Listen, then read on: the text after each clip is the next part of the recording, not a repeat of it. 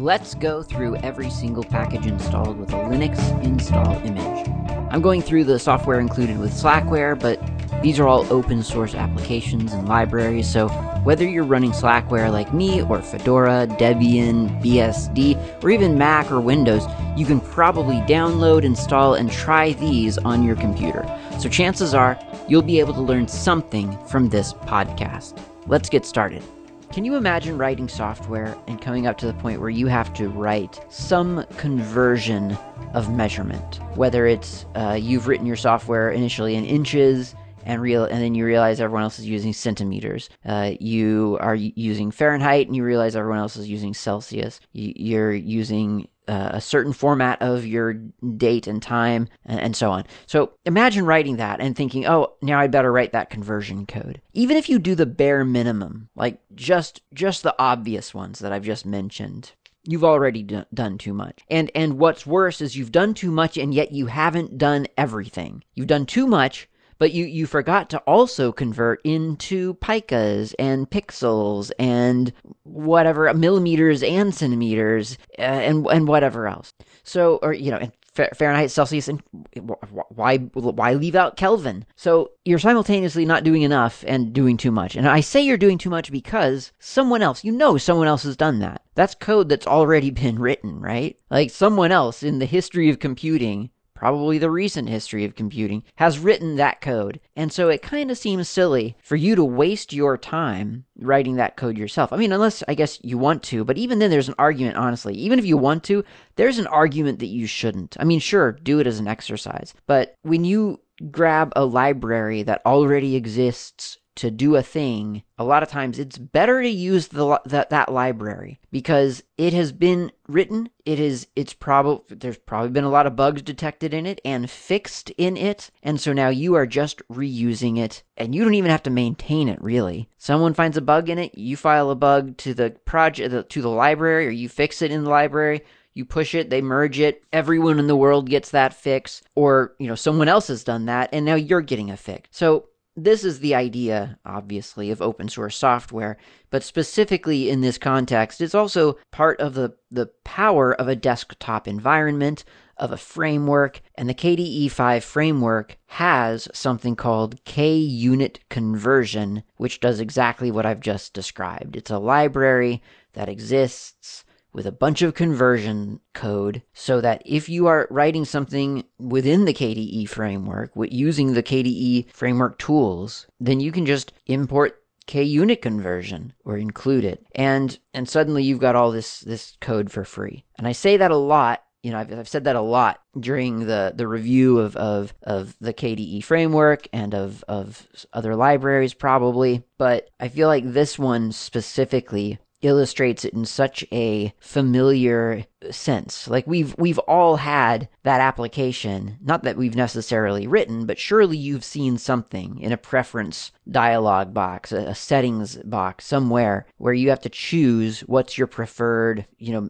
unit of measure. Like do you do you prefer to see things in inches or centimeters or millimeters, or do you prefer to get your t- your date? Actually, I, I should check. I should check before I keep going on about date whether this actually covers date because I, I could just be um, I could be throwing that in as an example uh, frivolously. I don't recall off the top of my head if that's actually a thing that it takes care of. Um, I can't find it, so it might not do dates. It might just do uh, measurements like inches uh, centimeters, things like that. It does kilobytes, megabytes, gigabytes. It does um, liters and gallons and things like that. And it is just a bunch of user include uh, header files and converter init init yeah, converter unit, unit category, and value. Okay. So header files, uh, some CMake files, and translation files. That's it. That's what's in the what's in the package. Next up is K Wallet. K Wallet, you may have different feelings about depending on sort of your experience so far with K Wallet. Maybe you've never seen it before. Maybe you've seen it every single time you log into your computer. K Wallet in in some instances, if you haven't migrated your profile correctly, maybe I'm not sure. I can't find the consistent reason for this uh, for it happening, but sometimes K-Wallet gets into a state or has not been initialized. Maybe that's the thing. Uh, and so it, it, it launches every time you launch your desktop and, and asks you to put in your password, I think it is, or something like that. There's, there's some, yeah, I think it was that. It would just always ask you to put in your password every single time you turn on your computer. And I, I think I lived that way for, let's just say a year. It might not have been a year it felt like a year. Um, and then one day I finally thought, this cannot be right. Like something there there's got to be something that I can do to to make K Wallet not ask me for a password every single time I, I log in. And it turns out, of course, there is. I don't recall exactly what the fix was now. I mean, actually, I, I kind of, I neither remember what the problem or the fix was. I, I think I either exported my current wallet as XML, made a new wallet with a new password and everything like that, and then imported the information, or I just deleted the old one and created a new one, or I just create I just created one. I set one up because that was what it was trying to get me to do. Something like that. So in other words, if if you're being plagued by K Wallet reminders when you log in. Launch K Wallet Manager and create a wallet for yourself. This is what the Plasma desktop uses to store information that should be encrypted. Uh, and K Wallet is meant to uh, open to be open when you are using your your plat your your Plasma desktop. So and and it should just open sort of magically. It should it should retain the information. You know, once you've logged in with your password and user, it should it should log into it should decrypt wallet manager and it runs in the background and when i say in the background i mean really in the background um, you can launch K Wallet Manager and have it running in the the no maybe that's not where it goes. Well, there, there's something in your little taskbar, uh, your system tray, I think, for for the wallet. But um, but generally, it just runs way way down in the background, interacting with whatever happens to call it. And and a lot of things don't call it. I mean, some things don't interact with K Wallet, and and so it's it might be it might be mostly a moot point for your system, quite possibly. But certainly for me, for k mail contact stuff like that, that gets uh, stored in K not not all my mail and stuff, but the authentication, you know, the secrets for that, I believe, gets stored in K Wallet. There's some stuff from KRFB and KRDC, and then I think some Chromium related things, although I can't determine what that is exactly. It might be from KH or not KHTML, uh, from Konqueror because I don't I don't believe I've run, but maybe these are old. I don't know. Who knows? Um, it, has got stuff in it, possibly, possibly not a lot, but it is a system, uh, like, yeah, a, a sort of desktop wide encrypted file vault, essentially. And that, that's a useful thing sometimes. Now, the cool thing about it, though, is that you can, you can use it a little bit more interactively. Like, like I say, generally, it just kind of, it's there on your system and it, it keeps track of, of passwords and things like that as as needed but uh, to it keeps pa- passwords and, and things like that that that that applications hand to it because again, Firefox, for instance, doesn't interact with K-Wallet, so there's no, there's nothing in there from a, a, web browsing session. In in this case, there may be with a different browser that does talk to K-Wallet. Now, one interesting thing about K-Wallet is that it is a little bit interactive. I mean, there's this K-Wallet manager, and so you can go down to a wallet that you've created and uh, open it if it's not already open. And uh, for instance, I mean, you you can create a new wallet. Just in fact, I guess I could do that right now. I'll just do that right now. File, new wallet. I'll call it a demo wallet and now it's going to ask for yep here it is it's asking for what kind of encryption I want to use. You can use the classic Blowfish encrypted file or GPG uh, encryption, which it says is better. So I'm going to use that anyway because that is actually what I want to use. And then I will select the GPG key that I want to use to encrypt all of this stuff. I am prompted for my GPG key. And now I've got this demo wallet entity in my K Wallet manager. So this this this entry, this K Wallet, this vault, it has a essentially a database in it. Well, actually, two two databases you might argue. There's form data with, with zero entries and with zero yeah with zero in, with zero amounts of data in it, and then passwords with zero amounts of data in it. Because I mean, I just created this thing. So if I if I expand form data, then I'm looking essentially at the tables of that database. I've got passwords, maps, binary data, and unknown. I don't know what unknown is. I mean, that's the definition of unknown. But each of these database, each of these tables, I can add records to, except unknown. Unknown allows me to do nothing with it because I guess it's unknown. I don't know what to do with that.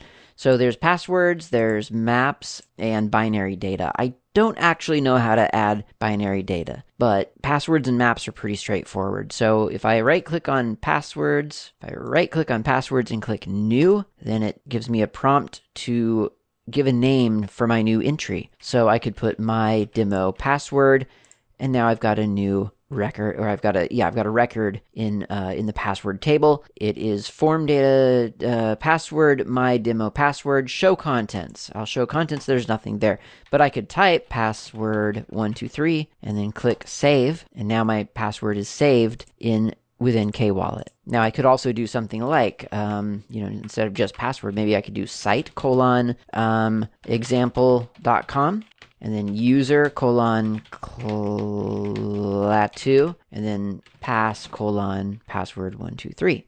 Now I, I have uh, some structured data in there or at least delimited data. I mean, that's a structure. And, and I, maybe I could write an application that queries K Wallet and pulls out uh, a specific you know, if I if I came up with a scheme for how I was naming my records in the table, then I'd be able to go to form data, passwords, you know, whatever, pa- uh, example example.com dot uh, or, or whatever whatever scheme or whatever naming scheme it uses. Uh, maps are is similar and arguably maybe in some cases would even be better than what I just did because I basically just emulated a key and value pair. And and this has this maps just like in in YAML if you'll I think I talked about YAML extensively at one point on this show. Maybe not. Maybe that was Hacker Public Radio. Uh, anyway in YAML there are there's a map there's mappings and there are sequences and so mappings is just, it, is that. It is a key and value pair. Sequence is a list. But anyway, I digress. In, in K-Wallet, a map is a key value pair. And you'll, you'll hear about that too in other, in like programming languages. You got hash maps and things like that. So map, map is a, a term that, that programmers, I guess, use to say, I'm mapping this a key to this value. I don't love the, the term because most of us think of maps as like a thing that takes you from one place to another, more across physical space, whereas in programming it seems to be more just about assigning a value to a key. Anyway, map. I'll do the same thing. Right click, new. I'll call it my demo map. Here's my demo map. I'll show values. There's nothing here, of course, right now. I'll right click in the blank uh, key and value entry field and do a new entry and here I've got a key um, place. So I could do like site, and then I'll tab over to value, and I'll put example.com. So now I've got a key of site, and the value is example.com. I could do a, a yet a new one. Maybe I would want to put a site or well, so, so, site because I mean there's no way to correlate the entries to each other, so that the I'm not going to do the site user pass thing. I mean it could just be you know foo tab bar there. Now I've got two keys and two value, one value per key. Click save, and now that is encrypted in my, or you know, it's it's in my wallet now, in my demo wallet. At any point, you can go to File, Export as XML, or you can import as XML. You can import a whole wallet. So there are lots of options for sort of getting your data back out or switching over to this from something else, whatever you want to do. I'm going to just delete this demo wallet because I don't really need it. It's gone. Uh, that was simple. And now I've just got my normal KDE wallet, as I call it, um, and there's some information in it. I don't really use it directly all that much. I do find it interesting that you can, though.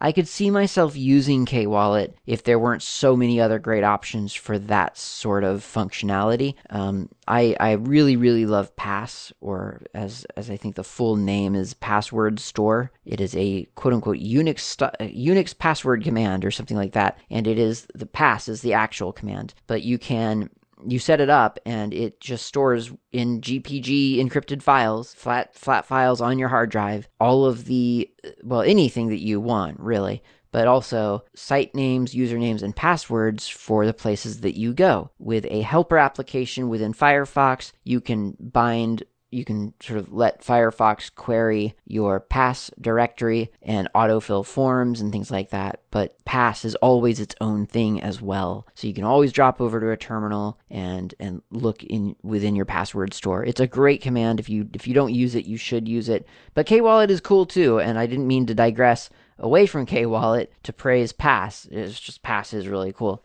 But Kwallet is is pretty cool and it's one of those things that, especially if you've got applications that actually make calls out to K Wallet, it can be really, really useful. Um, so check that out, I guess. K Wallet and K Wallet Manager. So actually, I guess I just talked about K Wallet Manager.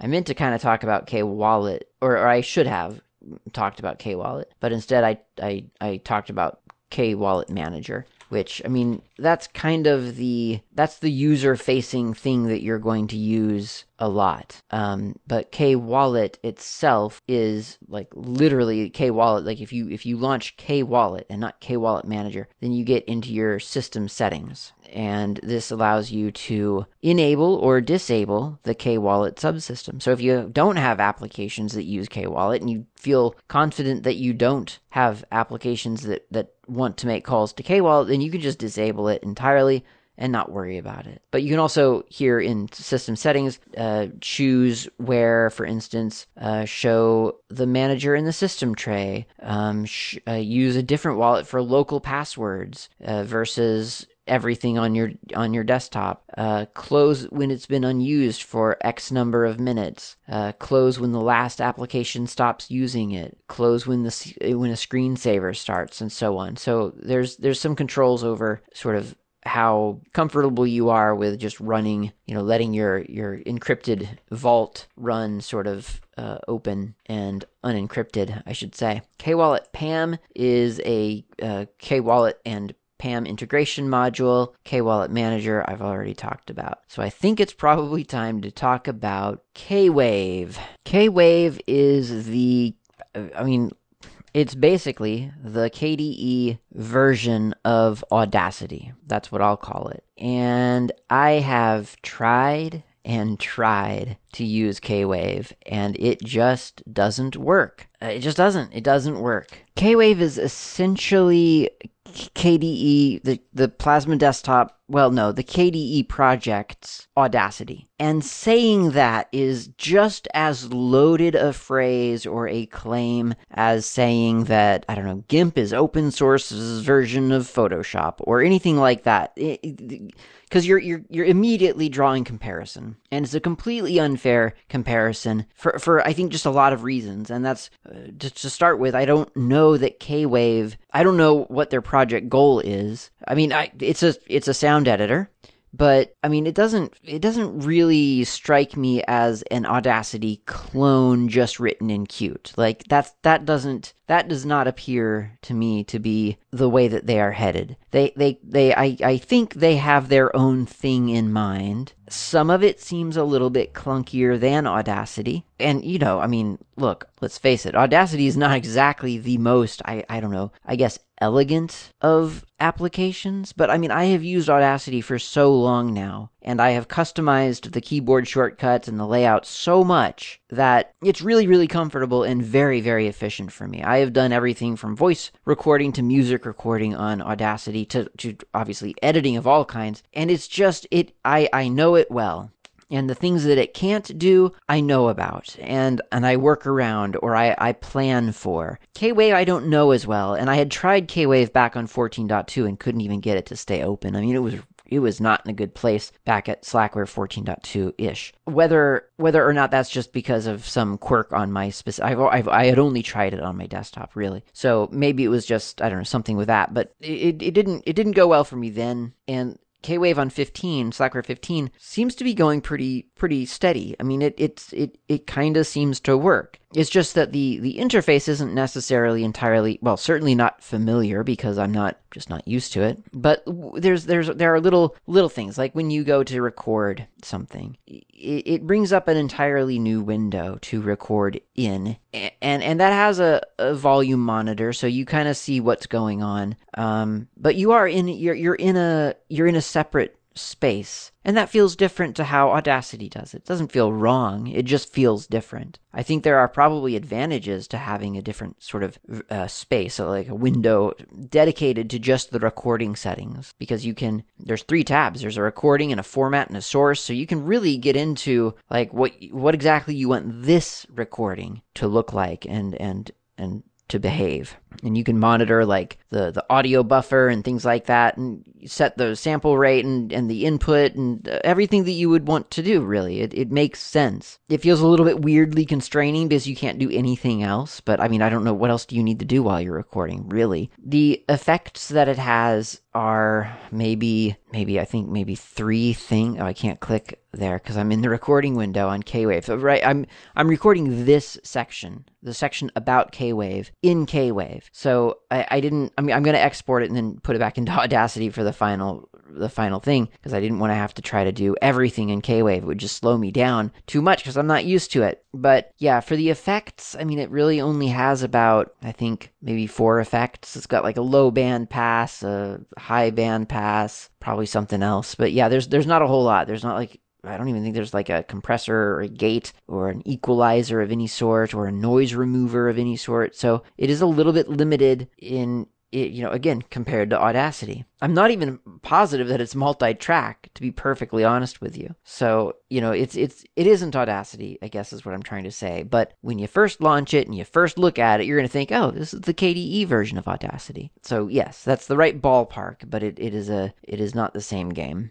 Uh, but it works. I mean, you can you can record stuff. You can go in and select it and delete the parts that you don't like. You can export your sound to a format that you prefer that you like you can open up a sound file and edit it there so there's there's plenty to do here um, i i don't find the keyboard shortcuts very useful i would have to customize those heavily before i sort of felt quick on this application i think um, but i think in a pinch this this is really good, and and quite possibly more than four in a, in, in a pinch. Um, it's it's a nice application. I'm not saying it's not a nice application. I'm just saying it isn't Audacity. So I, I guess I should stop saying that because I think we've we've gotten that message right. K Wave is not Audacity. It is K Wave. It will edit sound files. It will import sound and export, and it has a lot of cool little options and interface features that are unique to other things that I've used and kind of intrigue me. Uh, so I'm gonna I'm gonna monitor it. I'm gonna keep an eye on K Wave. Not gonna switch to it. There's no reason to, honestly. There's just no reason for me to switch to it right now. But it's good to know that it's there, because you never know what's gonna happen to Audacity. Really, you really don't. So it's it's good that K Wave is here. I will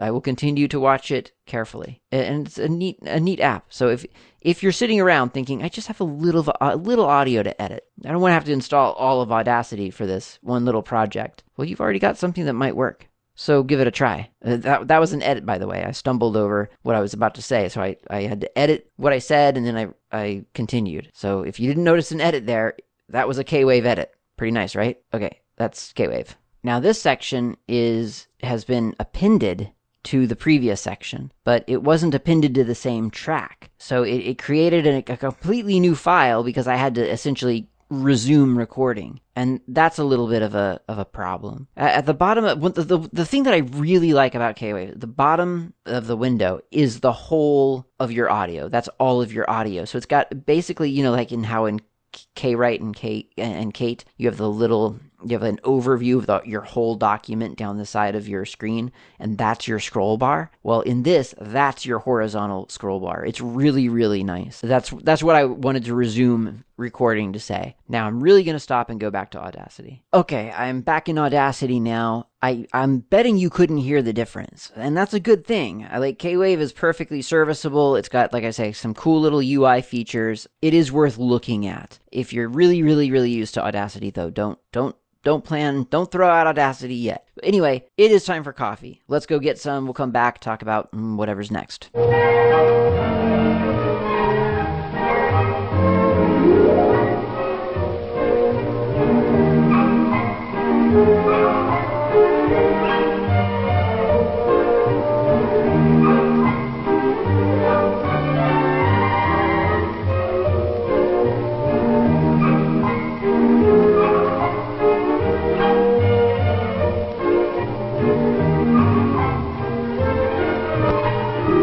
I'm back with coffee. When I say back, I, I, really mean back. I went quite a ways for this. I went down to the local cafe, which is, I mean, to be fair, I live in a pretty small town right now, so it's only like three blocks away, four blocks away. Um, and it's such good coffee. It's really good. So I'm enjoying my flat white. And with flat white, we're going to talk about K Wayland. K Wayland is uh, an interface for the KDE Plasma Desktop to integrate with the Wayland protocol or the Wayland compositor, I guess. And Wayland does ship with, or Slackware rather, Slackware 15.0 does ship Wayland. It, it, there is the actual Wayland library on this machine.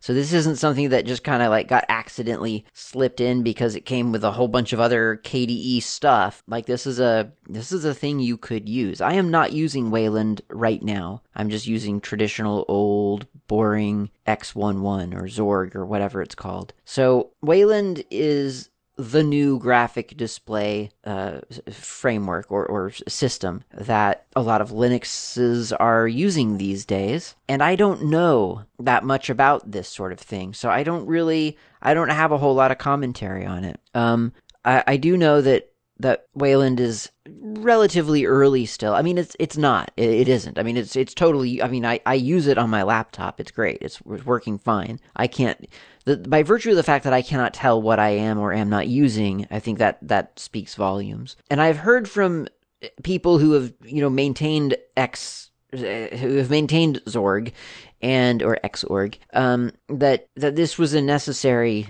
step to take towards sustainable, maintainable uh, g- graphic server. Like this, this had to happen. So in other words, when I say graphic server, I mean the reason that you see something on your monitor when you start your desktop, something has to draw those pictures, right? Like something has to manage that stuff. And the thing that that does that, that's drawing those pixels uh, to for a desktop, like a graphical display, a frame buffer, is what was Xorg for the longest time, and now it it's very often Wayland. And there's a compatibility layer, so you can run a Wayland desktop and still run your Xorg applications and have them appear within Wayland. So you can truly have, I guess, the best of both worlds. Now, there's some concern among some people about sort of like some some details about Wayland. Like you can't, uh, I I think I haven't looked that deep into it, but you, you can't, for instance, do X, well, you certainly can't do X forwarding with Wayland because Wayland isn't X, it's Wayland. Uh, so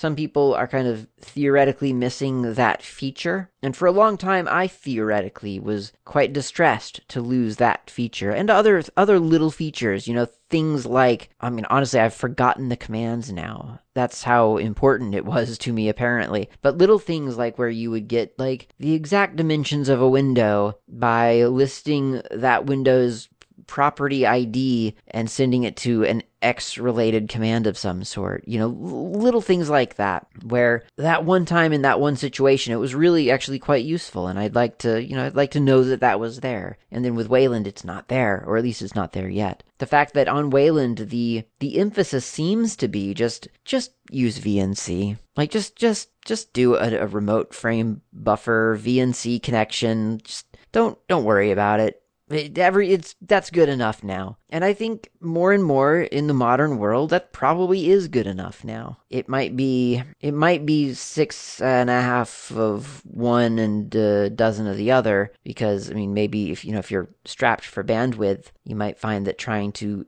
in, get, get a whole desktop into uh, onto your desktop goes pretty slow. But then again honestly in my experience on low bandwidth x forwarding hasn't gone all that fast either. So I, I don't know. I guess I had I've always had mixed experiences with X forwarding. Whether the application ended up being really, really complex, and so you'd have to spend who knows how long getting all the invariable, uh, the environment variables correct, or whether it was because the net the network just wasn't fast enough, or, or whatever. I mean, and then by by the same token, though, I've had great experiences with X forwarding, like really, really out outstanding, like really, really good uh, experiences. So it, it kind of it, it it did depend, and I'm I'm I'm wondering, you know know, like what would it really feel like to be working on a remote system over uh, that's running Wayland? And I don't really have the experience with that right now. I haven't I haven't had the serious need to try to like stress test that. But it is open source software, and so I, I tend to assume that for a lot of this stuff, the little features are going to pop up because somebody's going to want it and they're going to make sure that it somehow happens.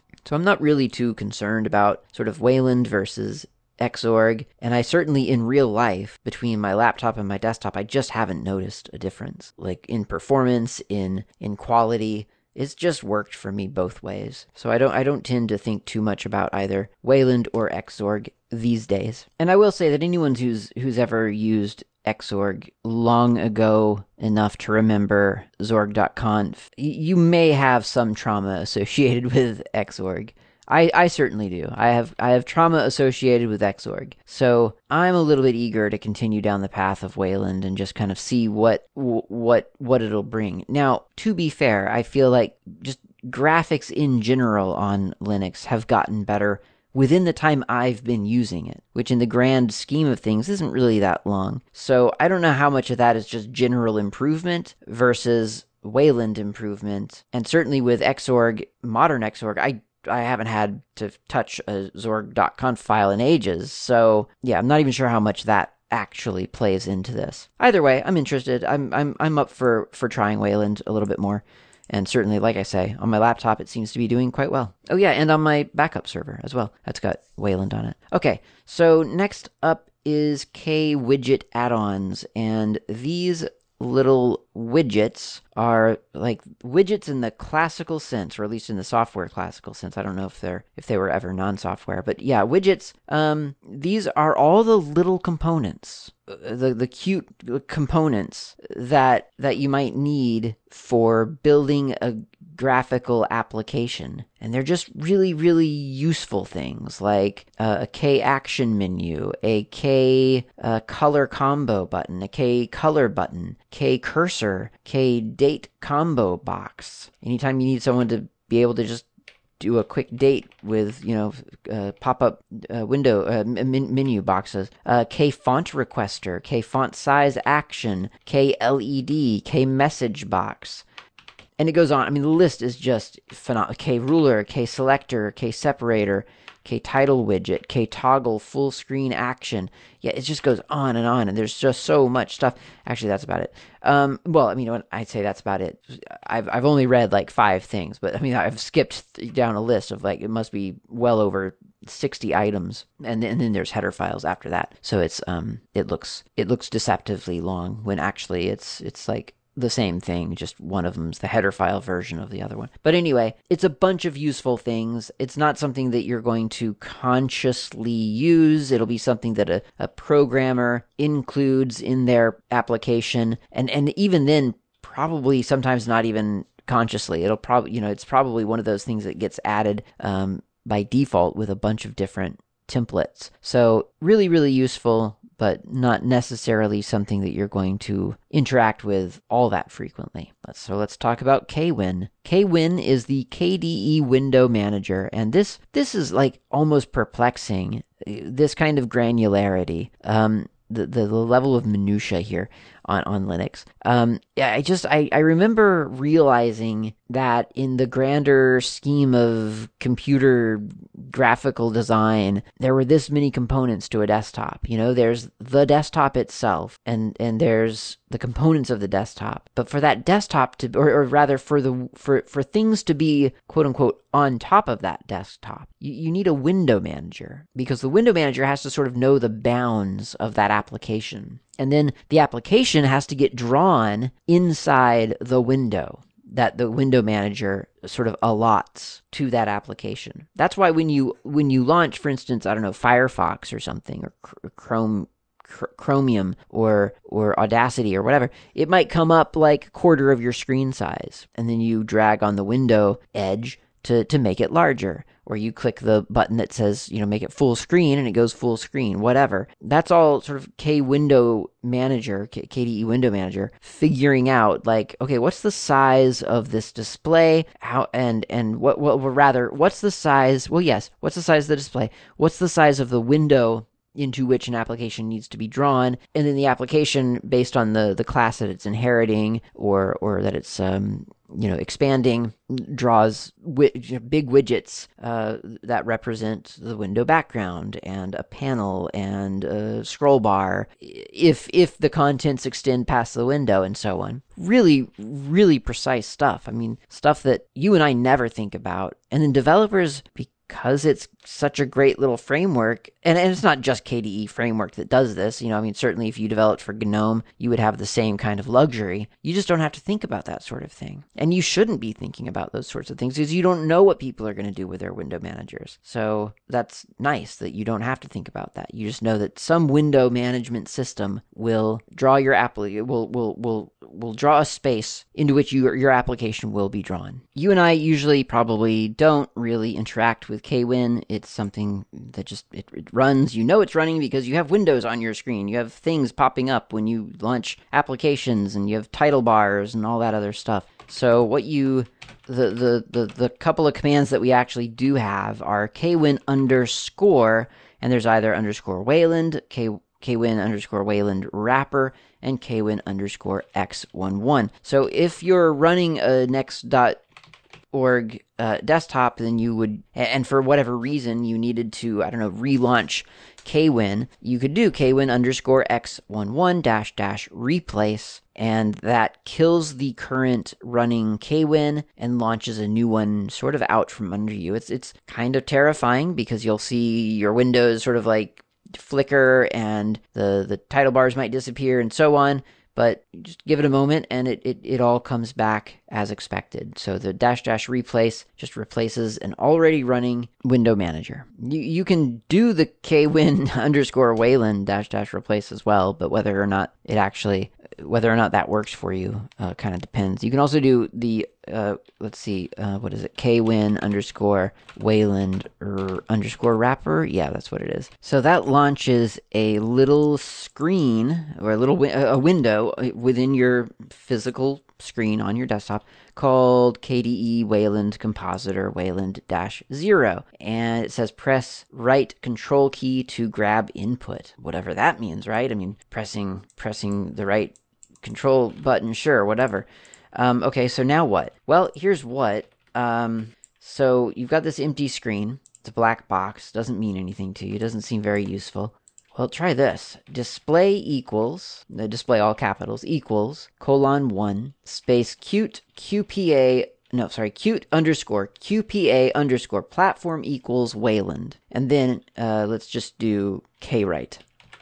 Now you may notice in that little empty window, you now have a session of kwrite running. And that's that's so that's running within this embedded, you know, this this nested Wayland session within Xorg or whatever it is that you're running, I guess. But um, I, have so to be clear, I've not tried this on. I've not run a Wayland desktop and then tried kwin underscore Wayland wrapper. Haven't haven't bothered to, to try that many variations of this exercise. But there you go. That's a that's getting that's being on Xorg and trying Wayland out within from within Xorg. And of course, you can do the same thing or essentially the same thing the other way around too. You can be on Wayland and launch all of your X uh, org uh, you know based applications uh, as well. And in fact, you can force it to do that with Q, uh, on Slackware, QT underscore QPA underscore platform equals XCB. That forces an application to launch, even though you might be running the Wayland desktop as an Xorg uh, application. So that is fun and quirky. I don't know necessarily of any reason uh, why. Oh, by the way, to interact with the application, you, you that's what the little message at the top was hold the right control key. You have to hold the right control key so that you can drill down into that X that that um, that Wayland wrapper uh, interface. So uh, anyway, what was I saying before that? Oh yeah, you can you can run a Wayland desktop on Slackware. It's just I have not I have not switched over to that myself yet. I might. I might eventually soon. Um, but I, am not. I don't know. I just took whatever it gave me when I first set it up. As I've said, Slackware and and Linux in general has gotten so darned good lately that I just I just haven't needed to adjust that much. So I'm just really happy with with how it loads onto my machine. It just kind of does what I need it to do. So that's KWin. That's all the KWin stuff, I think. And then there's K System, which is uh, the windowing system sort of API. Uh, it it it's uh, it's inspired by X11, uh, but not all of the functionality for X11 is is provided. But this is kind of uh, a, an important little uh, subsystem to have because KDE, you know, might want to have the ability to know things that aren't provided by the display server by default. So things like K window shadow, K window shadow tile, K window system, K uh, window info, K window effects, and all these other things that normally, yeah, your your your display server isn't your graphic server isn't going to doesn't need to know about. Like its job is to draw this stuff, and it's a it's a it might be a feature, for instance, of of the Plasma Desktop or the the framework, the KDE framework to to track additional features around a window. And that's what K Windows System does. I'm not sure why KWin, KWin and K Windows System aren't sort of the same. Um, but it, I mean, I'm sure there's a very good reason for it. It, it. They do seem very very related to one another. Um, and I, I, mean i'm sure it's like i say I'm, i i have no doubt that there is a good reason for them not to be together. And i'm not second guessing that. I am simply saying i don't know why they're not because they do seem pretty close together. Okay. So then there's k word quiz. And this is one of those that i keep thinking I should use this. This seems like a really useful application. And I really, really like that this exists. And I love that someone somewhere said, I, I want a, an application to just make flashcards, like for memory, you know, m- memorization and stuff. Um, and there wasn't anything out there, I guess. And so they created it, which I just think is brilliant. This is so cool.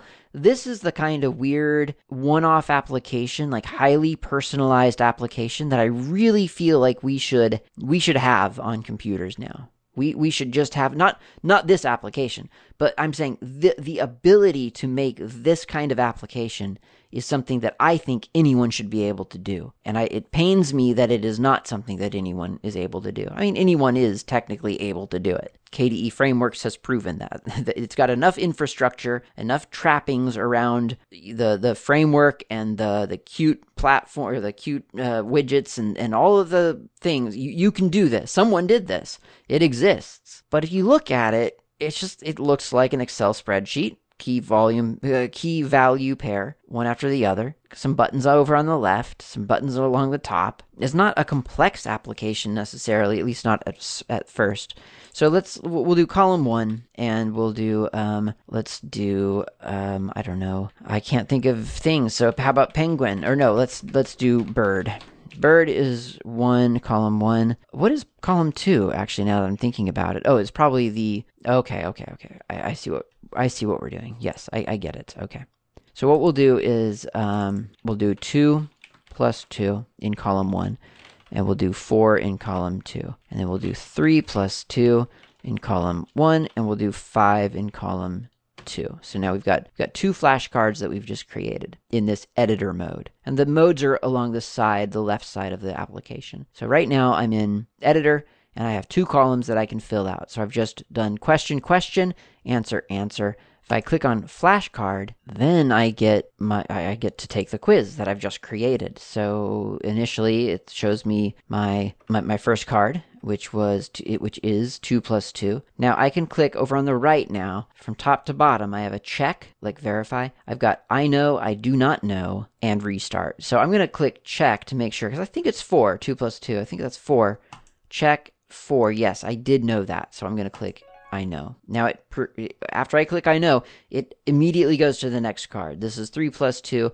I'm going to check. I think 3 plus 2 is 6. Oh, darn, it's 5, so I do not know. So it plays a, a little bit of a sad sound so that I know that I got it wrong. And then I have a choice. I can either restart or I can just repeat the errors. So now it's showing me 3 plus 2 again. I, I think it's a 5. Check. Yet 5. Okay, I do know now. And so now, now I've completed this whole deck without any errors, and I could either, well, at this point I can restart, or I could go back to the editor, I guess, and add more cards, or whatever I wanted to do. There are other modes as well. You can do um, well. There's there's a multiple choice option if you have if you know if you have enough entries in your editor it can it can create multiple choice options for you which seems really cool. And then there's the question and answer like a quiz like just a straight up quiz where you can you get the the question from column 1 and then a, a, field where you can fill it in and see if that's correct. And i just got one right uh, and then i guess i still have to press check. I'm not sure. What, I, what am i doing here next? Oh repeat errors. I guess i must have missed one five. There we go. Yeah, there we go. Right at the end. Uh, so yeah, it's it's a neat little application, and and there's lots of different little there's different modes, so you can ask it to just show you the stuff out of column one and force you to guess the stuff in column two, or you could say show me column two and force me to guess the you know show me the answer. I'll guess the question. Show me the uh, show it to me at, at randomly uh, you know, just go back and forth between which column you're showing, and so on. So, and then, like I say, there's multiple choice options, and there's uh, quizzes, and, and all kinds of really cool things like that. The one thing I, I couldn't find myself was the ability to to to sort of forbid someone from going over to the editor. Like and I know that this this entire system is it's based on the assumption that you um that you are the person quizzing yourself. So there's no sense that you would need to like sort of block yourself out of the thing. But i i don't know. I could see that being a useful thing for someone where it's like you know you can't you don't get to see although you know what? I guess you could hide no not not not that one. I guess you could hide the toolbar containing I think. Can you? Maybe not. No i don't think you can. No that's the wrong one. I thought main toolbar. Yeah so i don't know. I i would think that it would be useful to be able to hide the editor from from your your pupil. But I guess I mean you know it's a local machine, it's a local quiz. I guess the the audience is self quizzing or quizzing someone yeah i mean ultimately you you're trying to learn it it's a flashcard in real life you can just flip over the card and look at the answer like it's not there's no vault there's this is not a this is not the test but it does seem like it could be the test because it does have such a rich ability to shake up how it shows you all of the questions and answers. And I guess that's what made me think, oh, it would be kind of cool if you could actually just make this a test system. But I, I, guess that's not that's not the target. That's not what they're going for. Either way, I mean, K word quiz, such a nice little application and it, it's so it's so simple and so so sort of obvious uh, that that yeah i just th- that's exactly the kind of weird one-off little applications like little tiny everyday utilities that I, I, I just want everyone to be able to to do that that that that, that sort of application should be trivial now like that's what that's my assertion. That's what I believe. I think computers should be advanced enough now to where if someone says, "I would really like a flashcard program and I don't know where to look." Well, let me just take 5 minutes to whip one up. And that's not the reality that we live in unfortunately. That is not where computers are. I think I think we could be there, but that's not where we are.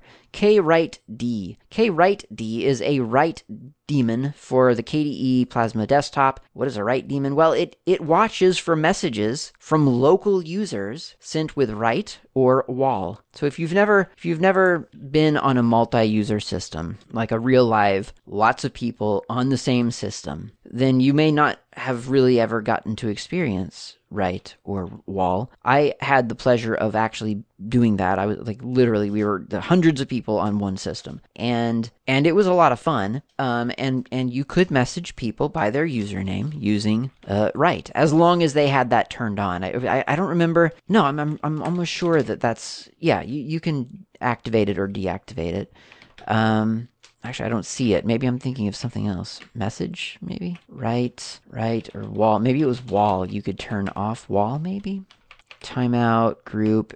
Maybe it was just a custom thing. I don't know. I can't find where you can deactivate it because I thought there was a f- thing where you could say, I, I want to opt out of this thing. I could be misremembering. Or pro- more likely, I am probably confusing it with another similar tool. Um, but write and, and wall are they're they they sort of they're terminal applications and they are essentially it's a chat application of sorts not a very not not a super useful one i don't know why like if kwrite d exists. I, I almost don't exactly understand why like Kopete or something couldn't just integrate that into a nicer sort of GUI and grab those messages from write or wall, put them into that GUI, and that way you kind of have the sense of a continuous conversation. In real life, what I found would happen is that you would you'd get a message from someone, but you're using that terminal in which you see the message, and so you know it their message sort of ends up way off screen because now you've listed a folder a couple of times and so on. So it's it's not super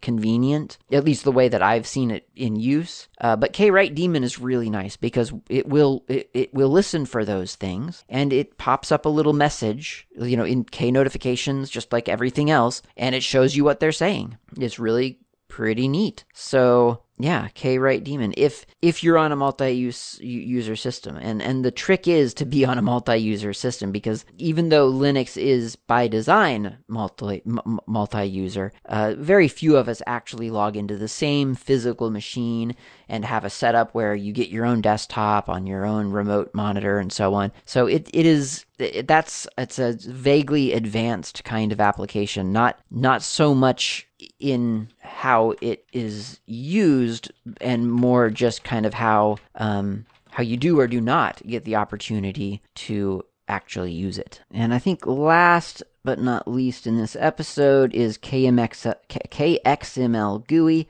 Sounds really exciting if you're an XML geek like me, but it's not really all that exciting. I mean, it is, but it's it's very specific. It is and it is a XML parsing or or a library that takes XML and and and interprets it for use as a GUI menu. So it is it is something that you again would include in your source code, and you would feed this KM, KXML GUI a, ser- a, a series of, of XML tags and and and entries and attributes, um, and, and then it would sort out all of the different widgets that you're asking for it to create, you know, to, to form a, a, menu. This, I think, I believe, I could be slightly wrong here, but I believe this is quite useful for Kdevelop, for instance. And I've seen other, certainly other IDEs with, um, interface builders that do express themselves in XML. So I, I'm I kind of can picture what this would do in my head. Um, I mean, you probably can too. It's a bunch of XML. Probably has, for instance, file at the top, and then within that one there's probably like maybe an open and a save and a quit and then it probably has an edit uh, back up at the top and then within that you probably have like a copy and a paste and a, you know so it's it's it's just the structure of a thing um, but it would also have um, something, some way, an ID maybe, or some kind of code, like a tag or something, that would also tie back into the code that you're writing so that you know what, you know, so that, so that your application knows when someone selects file open, who do I call? Where, where, what does that lead to? What function is that meant to, to sort of invoke? So it, it is useful, and I think it's probably really useful for complex applications with lots of menu entries. Um, I have done menu entries by hand before, and I mean, and it's not just menu entries. I, am I'm, I'm focusing on that as if though that's all it can do. That is not all it can do. It can do other things. Um, it can do toolbar actions and and you know it, it can do lots of things so um i've done that stuff by hand and it is it's a lot of copying and pasting and sometimes it's a lot of like change that up there and then go down here where you're actually listening for that for that signal and then uh, once that signal is received, well, where do we forward it to? So change that lambda or whatever. And and there's a lot of like sort of going back and forth. Whereas I, I'm imagining this system is probably a lot more contained it's kind of all in there. And as I say, it, it interfaces, I think, if this is exactly the thing that I think it is with Kdevelop. And so you can just build your interface and not even have to really worry so much about the the text of the code where you're where you're just it's it gets repetitious is what I'm trying to say. And when there is something to handle that for you, it, it is kind of refreshing. That's KMX eh, eh, KXML GUI is what that one is. And I think that's about it for today. I mean, there's more. We're not through the K. Uh, oh, there's only one more. Okay. Well, we gotta we gotta get the last last one. The next, yeah, we're out of the K's after today. So K XML RPC client is a library providing an API to access XML RPC. And for that to be significant at all, you need to know what RPC is. R- RPC is a pro- well, XML RPC is a protocol. It's remote procedure call RPC, uh, and it is a form of communication to some client or to you know to between a a client and a server. Uh, very frequently over HTTP, although I imagine you could do it over other means as well. But I mean, HTTP, and you're you're sending uh, requests for services along with various data types, like an array of, of information, which you can wrap in XML, uh,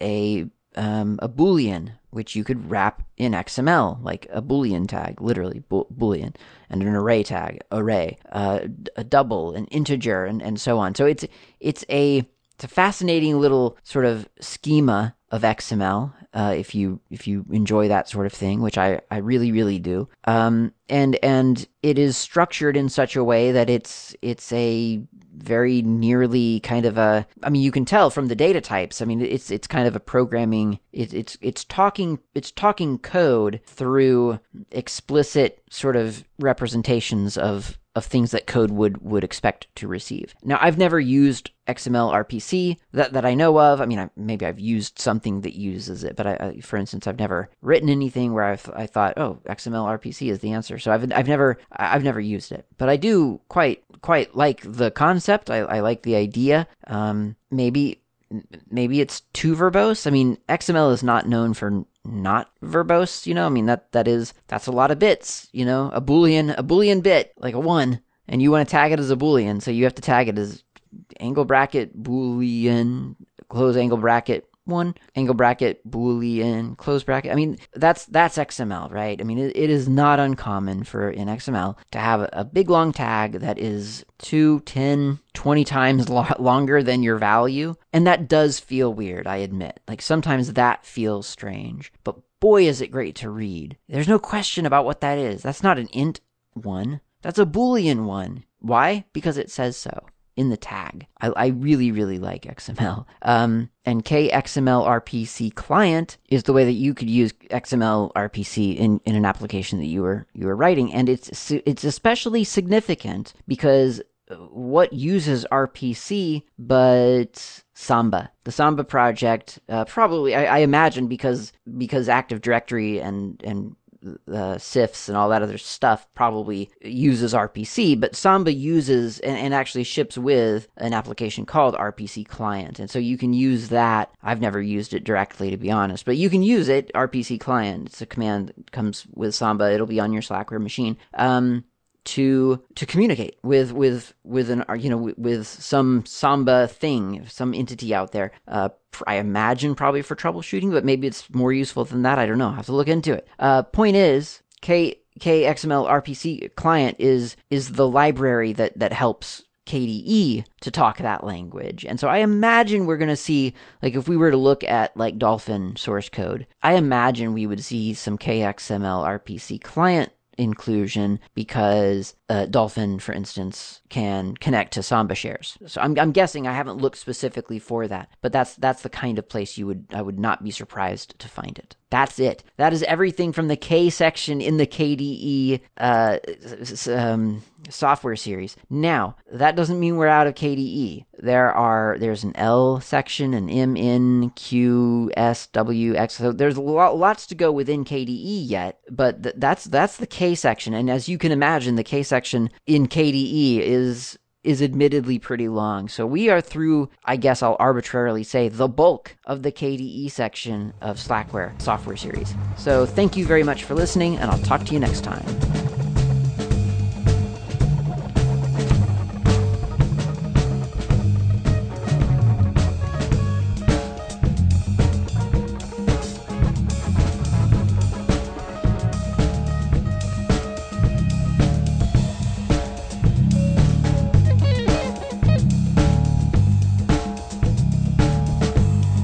Thanks for listening. My name name's Klaatu. You can reach me anytime over email with feedback or comments, tips, or just to say hi. My email address is klaatu at slackermedia.info. You can also reach me on the Mastodon network, not Klaatu, at mastodon.xyz. The show's intro and outro music is by Fat Chance Lester. You can find their music on bandcamp.com or on GNUWorldOrder.info. In the archive, you'll find a music directory containing the album from which this music has been extracted. Until next time, thanks for listening and keep the source open.